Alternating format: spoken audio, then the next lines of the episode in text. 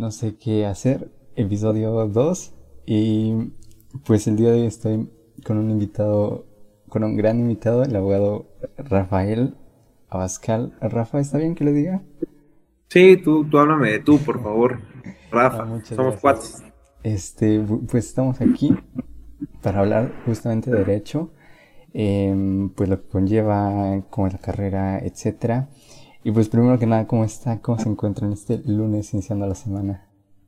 Bien, Diego, con, con, mucha chamba. Siempre los lunes son, ya sabes, cargados de mucho trabajo. Vienes con toda la energía de, del fin de semana. Y feliz de poder estar aquí contigo, compartiendo un ratito para platicarles un poco de, de esta bonita carrera y toda la gente que nos va a escuchar para que vean si les late, si no les late y descubran pues el futuro profesional que les depara. Entonces, con gusto estoy aquí, mi Diego. Esto curioso porque yo al investigar, eh, bueno, busqué en Google, en Google, Google, como sea, una lista de las carreras más demandadas. Entre ellas estaba, por supuesto, Derecho. Pero yo, antes de ver eso, no estaba nada familiarizado con, con, el derecho. Entonces, antes de ponerme a buscar y tal, no sabía ni siquiera qué podía ejercer alguien que estudiaba Derecho. Entonces, este, me di cuenta que, bueno, encontré ahí alguna página que decía que un abogado es, eh, es licenciado en Derecho, pero no necesariamente alguien que estudia licenciatura en Derecho puede llegar a ser abogado. Entonces, ¿cómo, cómo está la cosa ahí? Sí, es un poquito extraño y se trata más de un juego de palabras y de tecnicismos. Eh, realmente lo que sucede es esto. La mayoría de las carreras universitarias tienen, eh, bueno, más bien las universidades como tal, tienen el REBOE, que es el registro que se hace ante la SEP para poder impartir una carrera universitaria, como la licenciatura en Derecho. Por tanto, cuando te dan tu título, cuando te, titulas, terminas tu carrera y ya te dan ese papelito que nos da el derecho de ejercer la profesión, dice tal cual, licenciado en Derecho. Ahí solamente conozco en el país dos universidades que te dan el título como tal de abogado. Sin embargo, hacemos lo mismito. Tanto los licenciados en Derecho como los abogados hacemos lo mismito. La, la currícula de materias es súper similar, cambia muy ligeramente. Tenemos este, una estructura, una columna vertebral igualita y cambian algunos detallitos. Sin embargo, tanto unos como los otros nos dedicamos a lo mismo. Cuando ya empiezan a hablar de que no, unos son licenciados en Derecho, pero no es lo mismo ser abogado, se están hablando ya de cuestiones un poquito más filosóficas que se refieren al ejercicio de la profesión propiamente. Ya se ponen muy románticos ahí a escribir de que no, pues, pues es como decir que, eh, no sé, eh, digamos un policía, ¿no? el policía puede que sea un servidor público, eh, y, que esté ahí este, en la esquina haciendo que pase el tránsito, pero eso no significa que tenga el alma de policía y que tenga el servicio de, de vocación al pueblo y de, y de atender a la ciudadanía. A eso se refieren más bien, porque tanto licenciados en Derecho como abogados somos exactamente lo mismo y ejercemos la misma profesión. Ya, pues lo mismo básicamente. Exactamente, es lo mismito. y, y, entonces, ¿cómo podremos definir derecho? ¿Cómo? Oh, mírale, es, algo muy bonito y es algo un poquito complicado de, definir. Em, derecho es, eh, hay muchas definiciones que son como que muy dogmáticas. Sin embargo, digamos que el derecho es un estándar. Haz de cuenta que la justicia es una cuestión muy subjetiva, porque para ti puede ser algo como para mí puede ser otra cosa, puede ser completamente distintos. Si los dos vemos que en la calle se pasó el semáforo un coche, y ya nada más se lo pasó, la pena o el castigo para ti puede ser uno y para ti te puede parecer justo y para mí, digo, ay, no, estás muy pasado. Por ejemplo, ¿tú qué crees que le deberían de hacer a una persona que se pasó el alto? No sé, una multa tal vez. ¿Y la multa de cuánto te gustaría? Ay, no sé de multas, unos 200 tal vez. Unos 200, pon tú, está bien, la justicia para ti son 200 pesos y ya con eso quedó resarcido el daño. Para mí, por ejemplo, serían mil pesos, ¿no? Es decir, bueno, una multa de mil pesos y que le llame la atención el policía y se acabó, ¿no? Entonces es muy subjetivo. Tú tienes una, una, manera de ver la vida desde la óptica de la justicia y yo tengo otra completamente distinta. Hay un parámetro entre los 200 y los mil pesos que está amplio, ¿no? Entonces, ¿a qué viene el derecho? A estandarizar ese, ese, ese parámetro de justicia, a poner como que una medida. ¿Para qué? Para que se regule el cómo actuamos todos en población. Si no existiera el derecho, pues todos harían lo que quisieran. ¿Por qué? Porque pues, no habría desorden, ¿no? Exactamente, entonces a lo que viene esta, esta carrera y a lo que vienen las leyes es a regular el comportamiento de la población para que lleguemos a un bienestar común. Entonces eso es lo que nosotros estudiamos propiamente y cómo aplicarlo. Ya, y hasta se me hace, se me hace una labor o, una disciplina bastante necesaria, ¿no? Porque como mencionaba, eh, cada persona es un mundo, cada persona eh, juzga lo que sucede en su entorno de distinta manera y justamente eh, estandarizando todo eso, pues ya no, no caben cosas como más objetivas. Este, ¿Usted cómo se decidió por derecho? ¿Ya tenía la vocación desde pequeño o, o cómo fue que lo eligió? Fíjate, te voy a contar más o menos cómo estuvo todo este trip para llegar a ser abogado. Estuvo bien, bien raro. Cuando acabo yo la secundaria, la educación secundaria, eh, me empieza, me hacen en mi escuela un examen de, de, vocación, ¿no? Un examen vocacional para ver más o menos a qué nos íbamos enfocando ya desde secundaria. Fui muy afortunado de haber podido tener este examen. Y me acuerdo muy bien que cuando me dan mis resultados me dicen, ¿sabes qué? Tienes aptitudes para ser este, piloto aviador, para ser arquitecto o para ser abogado. Me daban esas tres opciones. Bien distintas, ¿no? Ajá, súper diferentes, ¿no? Y yo no sabía ni qué onda con una ni con otra, ¿no? Pero pasó el tiempo, estudié mi preparatoria, yo estudié ahí en Puebla en una universidad en donde se enfocan a eh, las ingenierías más que todos, como una este, más de matemáticas y todo este rollo, tecnológico de Monterrey. Entonces, pues toda la preparación que, iba, que yo tuve en esta, en esta etapa de mi vida, pues era más enfocada a una ingeniería. Entonces, eh, ahí en el TEC te obligan a realizar un modelo de las Naciones Unidas. Entonces, pues ya, hacemos el modelo de las Naciones Unidas y a mí me encantó. ahí me cambió a mí completamente el panorama de lo que venía estudiando y lo que venía realizando yo en la, un, digo, la prepa. Eh, básicamente es el modelo de las Naciones Unidas representa a cada persona a un país y se ponen a debatir acerca de un tema en particular, ¿no? Entonces me acuerdo perfectamente que estábamos en un tema que era algo así como la violencia contra las mujeres y me toca a mí un país eh, no me acuerdo si era Irán o, algún país de Medio Oriente que era así súper complicado y que tienen las mujeres cero derechos allá, ¿no? O sea, que lo tienen súper, súper este, restringidos. Entonces a mí me súper fascinó el, el tema, me adentré, empecé a estudiar muchísimo, hicimos el debate y me acuerdo que de manera interna me, me gané el premio al mejor delegado de ese tópico. Entonces ahí fue como que despertó mí la chispa y dije, ay, para esto soy bueno, ¿no? Salí bueno estudiando, debatiendo y todo este rollo, ¿no? Salgo de la prepa y, este, y ya estaba yo como que ya más enfocado en por relaciones internacionales me gustaban, por lo mismo del modelo de las Naciones Unidas, este, me gustaba la política y también me gustaba como el derecho, ¿no? Entonces yo estaba definiendo, ya sabía que lo mío era las humanidades, había descartado todo lo que tenía que ver con matemáticas y estas cuestiones más exactas, y, este, y estaba yo como debatiéndome entre esas tres este, carreras. Y pues bueno, me, senté, me, me, me, puse una tarde a analizar, a hacer un poquito de introspección y a decir, a ver, ¿a ti qué te gustaría, no? A empezar a investigar de qué trataba cada carrera y ya fue que este, me, me decanté sobre el derecho, ¿no? Curiosamente no, en mi familia no hay ningún abogado, no hay ningún politólogo, no hay ningún, este, de, ningún sujeto que se dedique a las relaciones internacionales o algo así. Todos son administradores, más cuestiones empresariales. Y yo terminé decantándome por esta. Y pues ahorita yo, fascinado, me encanta mi carrera, la verdad creo que hice una muy buena elección.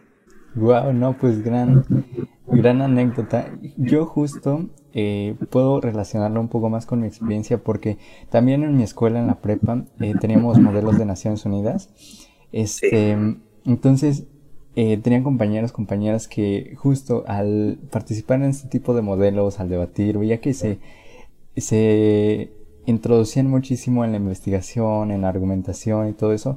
Y justo, en muchas ocasiones, eh, esas personas se deciden por carreras de ciencias sociales, como bien lo mencionaba, eh, relaciones internacionales, etc. Entonces se me hace muy interesante. Diría entonces usted que eh, por lo general ese es el perfil de las personas que estudian derecho o eh, sí, ¿para quién sería el derecho más o menos? Fíjate, perdón, me voy a regresar un poquito a la pregunta que estábamos este, abordando anteriormente porque quería comentarte algo al respecto. Eh, fíjate que hace unos días en mi, en mi Instagram, los martes que hago mi, mi, día de preguntas al abogado y todo este rollo, muchos estudiantes me mandan mensajitos, me piden este, consejos y cuestiones así, ¿no? Y siempre trato de darles un poquito de orientación en este tema. Y, y una vez yo platicaba esta anécdota y me venía en la cabeza lo de lo que estabas ahorita comentando, digo, eh, este tipo de ejercicios que hacen en las escuelas, este tipo de, de, ejercicios como el modelo de las Naciones Unidas, o que te llevan a hacer algún taller o alguna conferencia, a veces, porque andamos en el desmadre, la verdad, en la prepa y andamos con los cuates cotorreando y todo este rollo, pues no nos los tomamos en serio, ¿no? Y, y, de repente vamos nada más echando desmadre, ay, ya viene otra cosa y no sé qué. Realmente no, damos, no nos damos cuenta porque estamos precisamente con tal vez la mala cultura de tomar en serio las cuestiones escolares. Eh, de, lo importante que son estas cositas. A lo mejor en mi vida, si yo no hubiera enfrentado un modelo de las Naciones Unidas y no lo hubiera tomado con la seriedad que era, no sería ahorita abogado, a lo mejor sería, no sé, ingeniero o alguna otra cosa, ¿no? Entonces yo siempre les recomendaba mucho a los, a los chavos que me siguen en mi Instagram o en TikTok, les digo, tómenselo en serio porque posiblemente ahí se encuentran con lo que les gusta. Ahí cae así como que el anillito al dedo y dicen, ay, mira, esto me cayó bien y, y listo, ¿no? Eh, creo que no soy la única persona que le ha pasado algo similar y por eso siempre este, les recomiendo. Que se tomen muy en serio todos los talleres, todo lo que hace la escuela por ustedes por algo es, y, este, y de verdad hay, que tomarlo muy en serio porque ahí pueden salir buenos frutos. Y ahora guardando tu, tu pregunta que me acabas de hacer, el perfil del estudiante de abogado. Yo creo que todos podemos ser abogados, yo creo que no hay como un perfil muy específico, sin embargo, hay ciertas aptitudes y algunas habilidades que sí son innatas de un abogado, que obviamente se pueden desarrollar, se pueden desarrollar con el tiempo y se pueden ir aprendiendo, pero creo que eh, necesita ser una persona muy analítica, sumamente analítica, porque eh, de eso trata nuestro trabajo, básicamente, ¿no? De analizar todo lo que cae en nuestras manos. Dos, una persona que tenga amor por la lectura, de verdad tienes que tener un amor cañón por la lectura porque todo el tiempo estamos leyendo todo el tiempo. Nuestro trabajo es, eh, sean ocho horas las que trabajas, diez, dos, las que quieras, todo el tiempo vas a estar leyendo, leyendo, leyendo y leyendo. Tienes que tener una facilidad también por leer, una buena comprensión lectura. Y además de esto, va la otra parte, la contraparte que es escribir. Tienes que saber escribir bien, desarrollar muy bien tus ideas. Y, este, y también el habla, el habla. Eh, es súper importante para los abogados poder hablar bien, desarrollar bien sus ideas, estructurarlas de maneras adecuadas, porque pues otra parte de nuestra vida también es hablar. Cuando vamos a juicio, cuando vamos con nuestros clientes, es súper importante tratar de transmitir lo que tenemos aquí a través del lenguaje este, humano, hablando propiamente, ¿no? Entonces yo creo que esas tres habilidades son básicas en, en, un buen abogado, ¿no? El hablar, el leer y el escribir. Perfecto. Y, y justo me imagino que entre las carreras que se imparten en, la materia, esas tres habilidades se ocupan muchísimo y se, irán reforzando durante todo el transcurso de la carrera y por supuesto es importante desarrollarlas por uno mismo. ¿Y cuáles serían esas materias? ¿Cuáles materias sí, justamente. usted, por ejemplo? Sí, bueno, hay una infinidad de materias que vas llevando en la carrera, depende la universidad en donde estudies, hay universidades que tienen la carrera de Derecho desde tres años, hay otras que se extienden a cinco. En lo personal, yo incluso he platicado con, con este, los chavos de aquí del despacho y siempre les digo, yo creo Derecho debería ser como de 10 años, porque es una carrera muy amplia. Sí, se debe de equiparar como con medicina, porque es una carrera amplísima y muchas veces la hacen tan cortita que nada más te dan una embarradita, ¿no? Pero durante estos años de, de carrera, eh, precisamente se va desarrollando todo el tiempo la comprensión lectora, porque todo el tiempo te están dejando precisamente ejercicios de lectura, eh, en, análisis propiamente, por ejemplo, en metodología de la investigación jurídica, que es una este, materia que muchas veces las universidades la acoplan a otras este, carreras, ¿no? Y la ponen como de tronco común, que se dedica precisamente a cómo investigar algún tema. Este, hay algunas universidades que son especializadas en derecho y te lo ponen como metodología de la investigación jurídica, ¿no? Ya enfocado en el tema jurídico porque para los abogados tenemos buscadores específicos para cuestiones jurídicas. La Suprema Corte, por ejemplo, tiene un buscador específico para tesis y jurisprudencias, que son cuestiones como sentencias, digamos, que son este, aplicables solo para abogados. Entonces hay que aprender a utilizar estos motores de búsqueda en Internet. Y este, por ejemplo, esta es una de las materias que llevamos, también está redacción, tenemos materias de oratoria, entonces todo el tiempo tienes materias que van enfocadas a que tú desarrollas estas habilidades, pero sí es muy, muy importante que las vayas desarrollando a la par de la universidad por fuera, que tomes a lo mejor otros, otros este, talleres, mini diplomados, este, y cuestiones que te ayuden a desarrollarlo. Yo siempre les digo también en Instagram, lean todo lo que les cae en sus manos, este, futuros abogados, todo, todo, sea una revista de chismes, sea un, tríptico, lo que sea, algo que les interese, porque eso les va a ayudar a desarrollar sus habilidades lectoras y les va a dar el amor por, por, por leer propiamente. Wow, perfecto. Este, e, entonces, ¿consideraría que es exigente la carrera? en el sentido de que le ponen muchas lecturas, le ponen muchas actividades de oratoria, de, de investigación y de ese tipo de cosas, ¿consideraría que sí es pesada? Uy, desde mi punto de vista, desde mi óptica, no, nunca se me hizo una carrera muy difícil. Quizá por el amor que ya le tengo a, le tenía a, la carrera, ¿no? Porque cuando alguien hace lo que le gusta, no se le hace complicado, no se te hace pesado. Eh, personalmente yo empecé a practicar desde el primer semestre que entré a la carrera, a un despacho. Entonces se me hacía muy fácil, eso me ayudaba muchísimo porque ya lo que estaba yo viendo en la escuela lo llevaba en la práctica en el despacho donde yo estaba practicando. Entonces, este, creo que eso te apoya muchísimo a que no se te haga difícil. Sin embargo, para las personas que a lo mejor no estás, si no estás eh, acostumbrado a leer, te va a costar mucho.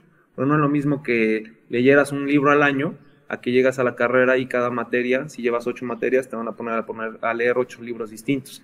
Entonces ahí es donde empiezan las complicaciones, ¿no? Si llevabas, como en mi caso, una formación meramente matemática o más enfocada a esta rama, llegas a donde son humanidades y son puras letras y son cuestiones más analíticas y filosóficas y te cambia un poquito el panorama.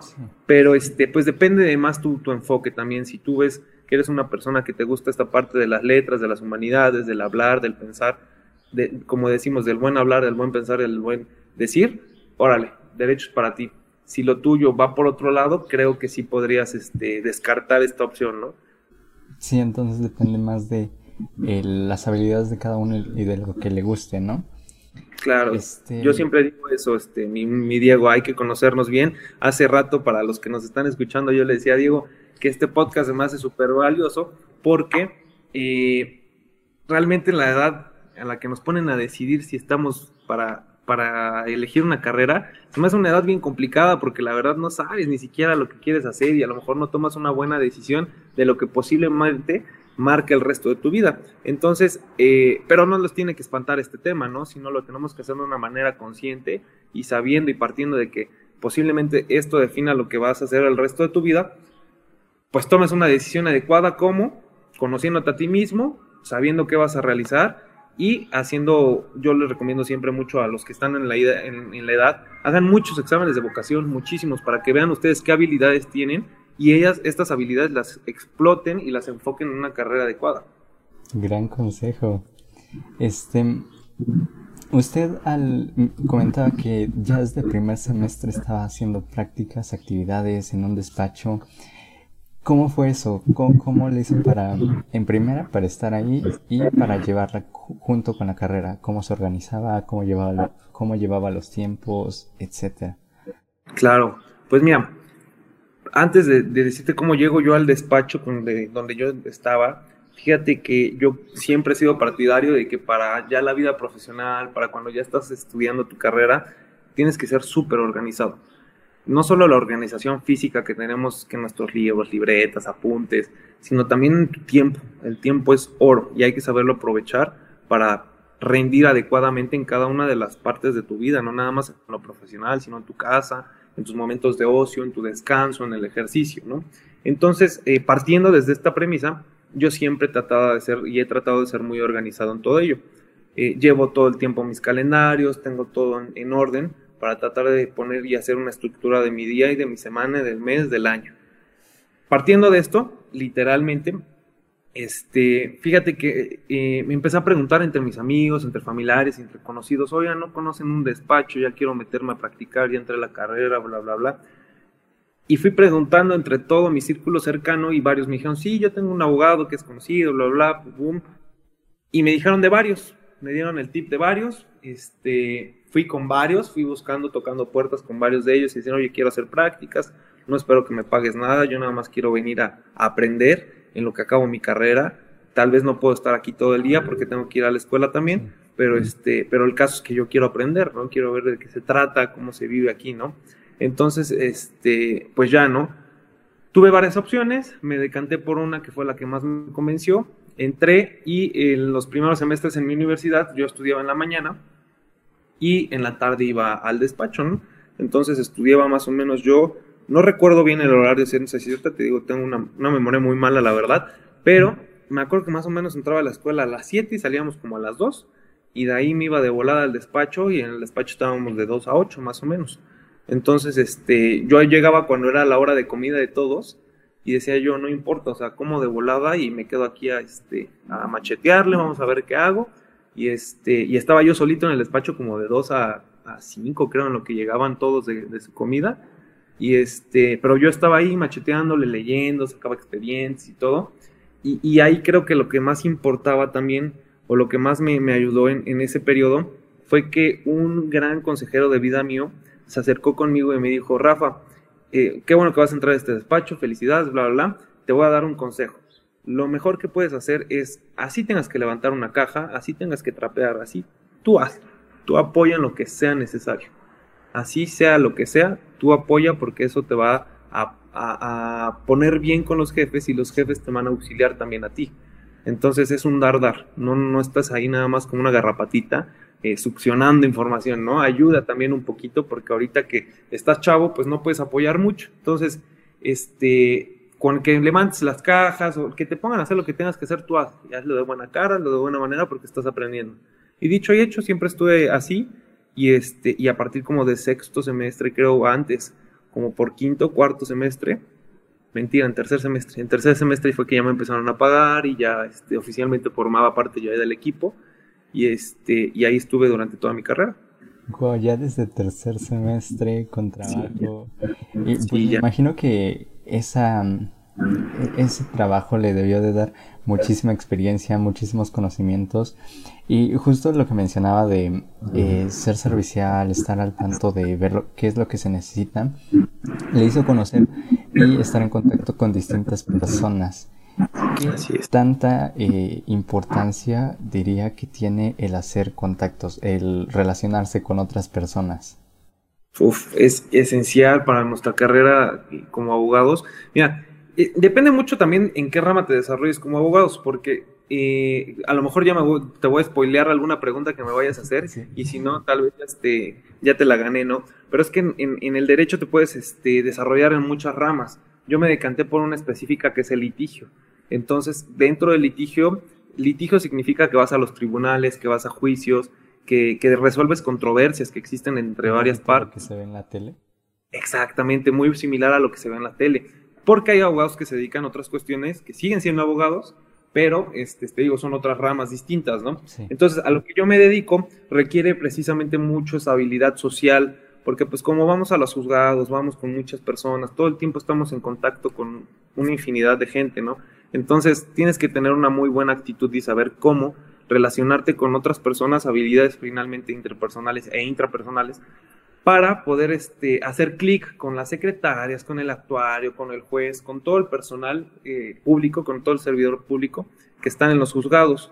Porque pues eh, también es una, realidad que dentro de nuestra carrera, eh, pues muchas veces imagínate, los que están en el tribunal pues llevan ahí ocho horas este, sentados, a veces hace mucho calor. Sí, este, es complicado tratar con. Y es complicado, la, gente que está ahí es. Ustedes saben, los, los trámites burocráticos son a veces muy complicados y esas personas yo las entiendo, pues tienen ahí sentadas ocho horas y gente que se la arma de bronca y bueno, es complicado, ¿no?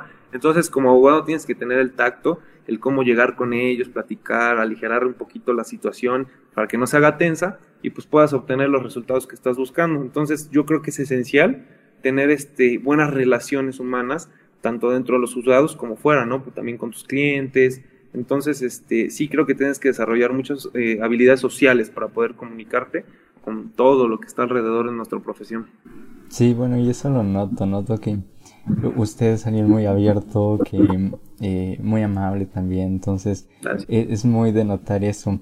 Y, y sí, justo me, me, ganó la pregunta de preguntarle, valga la redundancia, este, de las áreas, hacia dónde puede dirigirse alguien que acaba de terminar la licenciatura, ¿qué puede hacer? Sí, sí justamente, mira, yo lo califico, hay muchas más ramas, pero yo la califico en tres esenciales, que son como que las que veo más, este, más seguido en, pues aquí en el gremio, ¿no? Eh, la primera es la que, yo, la que yo ejerzo, ¿no? Que es el litigar.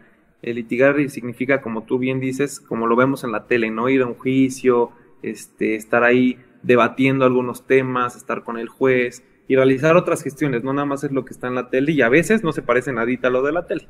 Lo de la tele es este, un sistema más eh, americano, más gringo, se llama Common Law. Aquí en México cambia un poquito, pero pues digamos que es similar, ¿no? Es, este, es ir a dirimir una controversia entre, entre dos personas o más. Esa es una rama, litigio propiamente. Hay otras ramas, por ejemplo, que puede ser la educativa, ¿no? La, la, pedagógica. Eh, abogados que se dedican meramente a capacitar y a enseñarles a otros de qué trata nuestra carrera. No tiene que ser forzosamente en una universidad. Hay abogados que se dedican nada más a, ser maestros de, universidades, a cuestiones más teóricas, los hay muchos, pero también hay abogados que son pedagogos que eh, imparten cursos y que se dedican nada más a eso, a capacitar a gente de, empresas. Yo, por ejemplo, otra de las, este, de las cuestiones que realizo también es un poco de esta rama, porque nosotros en el despacho lo que hacemos es ir a empresas a capacitar a su personal en las cuestiones jurídicas. Entonces, es esta otra rama en la que te puedes este, desarrollar, ¿no? Y la otra rama, que no personal a mí no me agrada nada, porque cuando traté de realizarlo no me latió para nada, es la que estábamos platicando ahorita de ser servidor público. También puedes estar dentro de un tribunal, también puedes estar dentro de una secretaría, realizando cuestiones meramente jurídicas, pero en lo personal a mí no me agrada mucho porque yo soy una, una y eso tiene que ver mucho con la personalidad de cada quien, ¿no? Eh, yo soy una, una, persona que me gusta estar en movimiento, que me gusta estar activo, que no me gusta estar solamente en el despacho. Este, yo estoy así como todo el tiempo como maquinita, ¿no? Hasta incluso, sí, mis amigos de repente me dicen, tú eres una hormiguita de la ciudad porque todo el tiempo andas de arriba abajo. Y es que así me gusta a mí, así me siento cómodo. En cambio, la mayoría de los servidores públicos se la viven las ocho horas de su jornada laboral en un espacio de dos por dos, ¿no? Entonces, a mí no me gusta eso, me, me sofoca mucho cuando lo intenté, pues este, ahí descubrí, ¿no? Y dije, no, esto no es lo mío, ¿no? Esto bueno. Entonces, sí, no, de plano, ¿no? Entonces, esas son como las tres categorías que podemos este, encontrar, como que las más eh, recurrentes, porque hay muchas otras, pero sí, sería este, la cuestión, insisto, del servidor público, el litigante y el pedagogo o investigador.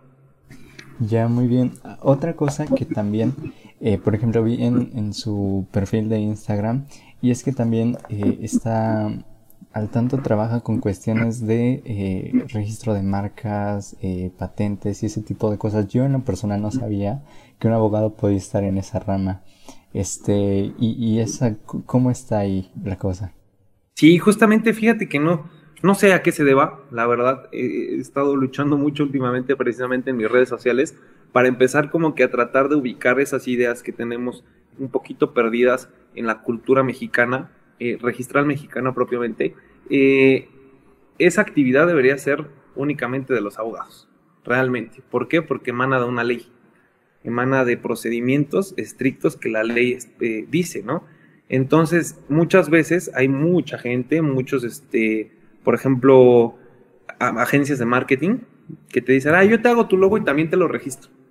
Y no sabes cuánta cantidad de gente me llega porque tiene problemas con su marca porque le hicieron un mal registro porque precisamente ellos son diseñadores gráficos o no sé qué otra carrera este, tengan allá, ¿no? Pero no conocen la ley, no conocen el trasfondo de por qué tienes que registrar la marca así, en esta clase, con este nombre, denominación, este signo distintivo, ta, ta, ta, ta, ta. Entonces, este, esas son actividades meramente que debe de realizar un abogado y son multidisciplinarias, también se apoyan de otras carreras, ¿no? Por ejemplo, en el tema de patentes que ahorita platicabas, si bien la forma la hacemos los abogados, el fondo, la cuestión que tiene que ver más bien con la invención, sus componentes, este, y toda esta cuestión operativa del, invento que, estemos hablando, la tienen que ver más bien pues el inventor o el ingeniero o el técnico en esa área, ¿no? Entonces ahí sí ya es multidisciplinario. pero en la cuestión de marcas, por ejemplo, pues es una cuestión que los abogados propiamente deberíamos de ver. Eso en la cuestión nada más te estoy hablando del registro. Ya si se ponen a pelear la marca y que llega fulanito y demanda, pues es obviamente otra actividad que solamente los abogados deberíamos de hacer. Pero desgraciadamente en este mundo hay, nosotros le denominamos coyotes. Hay muchos coyotes que llegan y se quieren pasar por abogados cuando no lo son.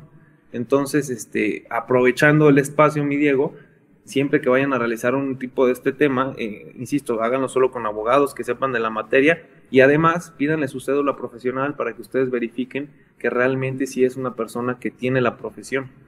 Sí, claro, y que no están haciendo cosas que no se deben de hacer, ¿no? Así es.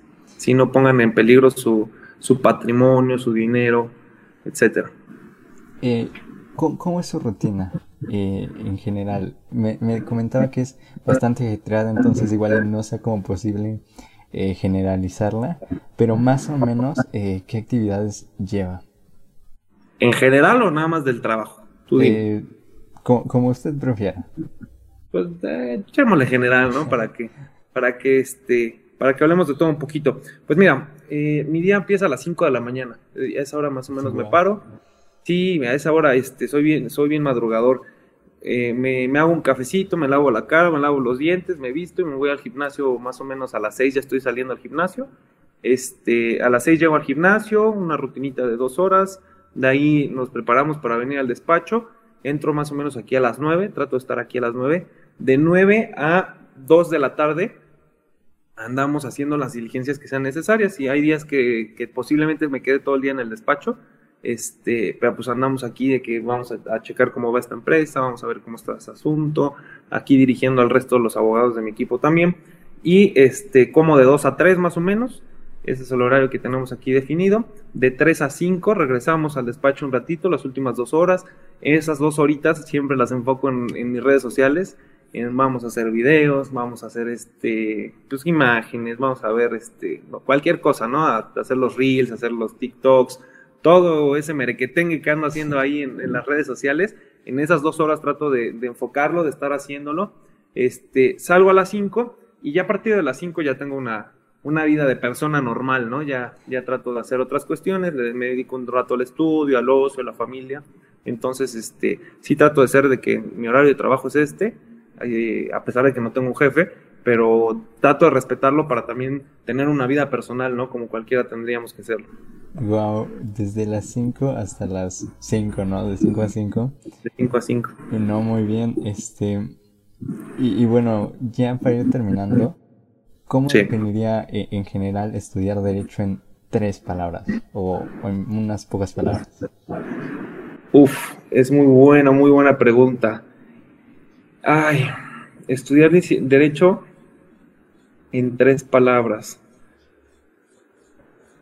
disciplina, esfuerzo y dedicación. Yo creo que son tres incluso valores que, son esenciales para, estudiar derecho y que sin ellos creo que no podríamos realizarlo. O igual lo acabas, ¿no? Pero quién sabe cómo te vaya en la vida profesional. Entonces, sí, eh, esfuerzo, esfuerzo, y dedicación. Muy bien. Sin duda. Este, y bueno, ¿algo más que quiera agregar? Eh, Nada, mi Diego. Redes. Eh, claro que sí, mi Diego. pueden encontrar en Todas mis redes sociales las tengo como Rafael Abascal Abogado. Estoy en Facebook, en Instagram, en TikTok, LinkedIn. Y próximamente vamos a estar también ya en, YouTube ahí haciendo algunas cuestioncitas nuevas que se las dejo ahí. Este, pues nada, mi Diego, muchísimas gracias por haberme invitado aquí a tu podcast. Es un placer estar contigo, poder compartir con tu audiencia esto. Eh, espero que les sea de mucha utilidad. Eh, espero que, que, la gente que quiera ser abogado pues se dé cuenta que es una carrera súper bonita, que es muy noble que, este, que tú puedes ser tan grande como te lo propongas en esta carrera, realmente, que sí está muy peleada, pero también hay muchísimo, muchísimo campo de trabajo. El derecho influye en todo, literalmente. Entonces, este, no le tengan miedo a entrar a esta carrera porque hay muchísimos estudiantes. Sí salen muchísimos, pero de esos 100, a lo mejor tres serán buenos. Entonces, este, pues ustedes deben de ser esos tres, ¿no? Sí, hay que estarle, eh, estar esforzándose constantemente, ¿no? Así es, mi Diego. Un gustazo haber estado aquí contigo. No, al contrario, muchas gracias también por aceptar la invitación y, por la amabilidad y, por todo en general. claro que sí, mi ahora sí, eh, gracias por todo, gracias por su tiempo y Sí. no- no- nos vemos.